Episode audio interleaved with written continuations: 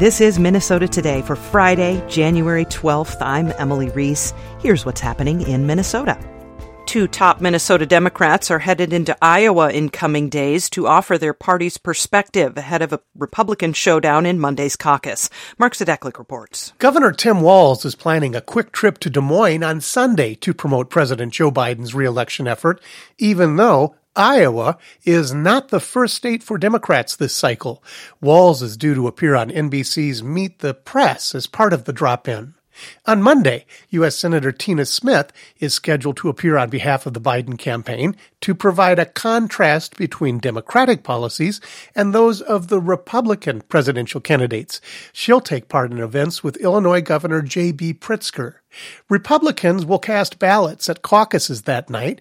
Former President Donald Trump has led in pre caucus polls, but Florida Governor Ron DeSantis and former UN Ambassador Nikki Haley hope to make it a tight finish. I'm Mark Zdechlik. An 80 year old central Minnesota man is dead after his truck broke through the ice today on Mille Lacs Lake. The Mille Lacs County Sheriff's Office says a 911 caller reported finding a place where the truck had gone through. He recovered a man in the water wearing a flotation device.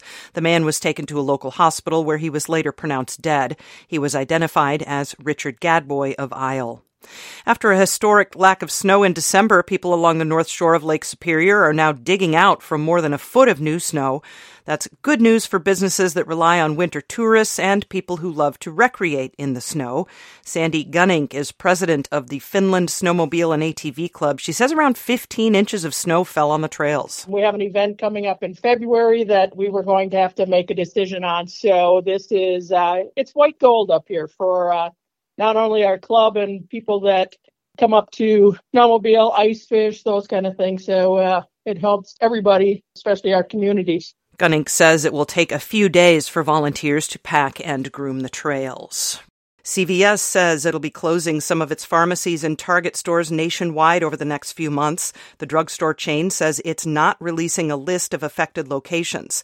The Wall Street Journal reported the number of pharmacies closing will be in the dozens. The closures will happen between February and April. The company says prescriptions from locations being closed will be transferred to another CVS location. Target sold its in-store pharmacies and clinics to CVS back in 2015 in a nearly $2 billion billion deal. CVS operates hundreds of pharmacies within Target stores. Minnetonka based United Health Group turned in a better than expected fourth quarter in earnings announced today, but the company surprised Wall Street with news that medical costs soared 16% compared to the previous year. The Associated Press says company officials said claims from its Medicare Advantage business jumped as more seniors got heart and orthopedic outpatient procedures. COVID 19 also led to more claims at the end of the year. In sports, the Timberwolves host the Portland Trailblazers tonight in Minneapolis. The Wolves have lost four of their last six. Portland, though, was beaten by 62 points last night in Oklahoma City. Gopher men's basketball team plays Indiana tonight in Bloomington, Indiana. The Gophers have won seven straight games. The Wild host the Philadelphia Flyers tonight in St. Paul. Wild are on the opposite kind of streak. They've lost six of their last seven.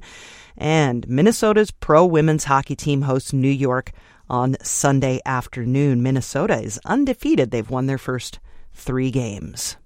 Here's your Minnesota forecast as best as I can sum it up for you. It's a mess out there right now. Blizzard warnings, winter storm warnings, winter weather advisories in effect through much of the state. Almost if you drew a diagonal, starting from the arrowhead in the upper northeast, almost all the way down to the bottom corner near Worthington almost that far. That's all of the advisories are to the right of that or to the south of that line as you think of it.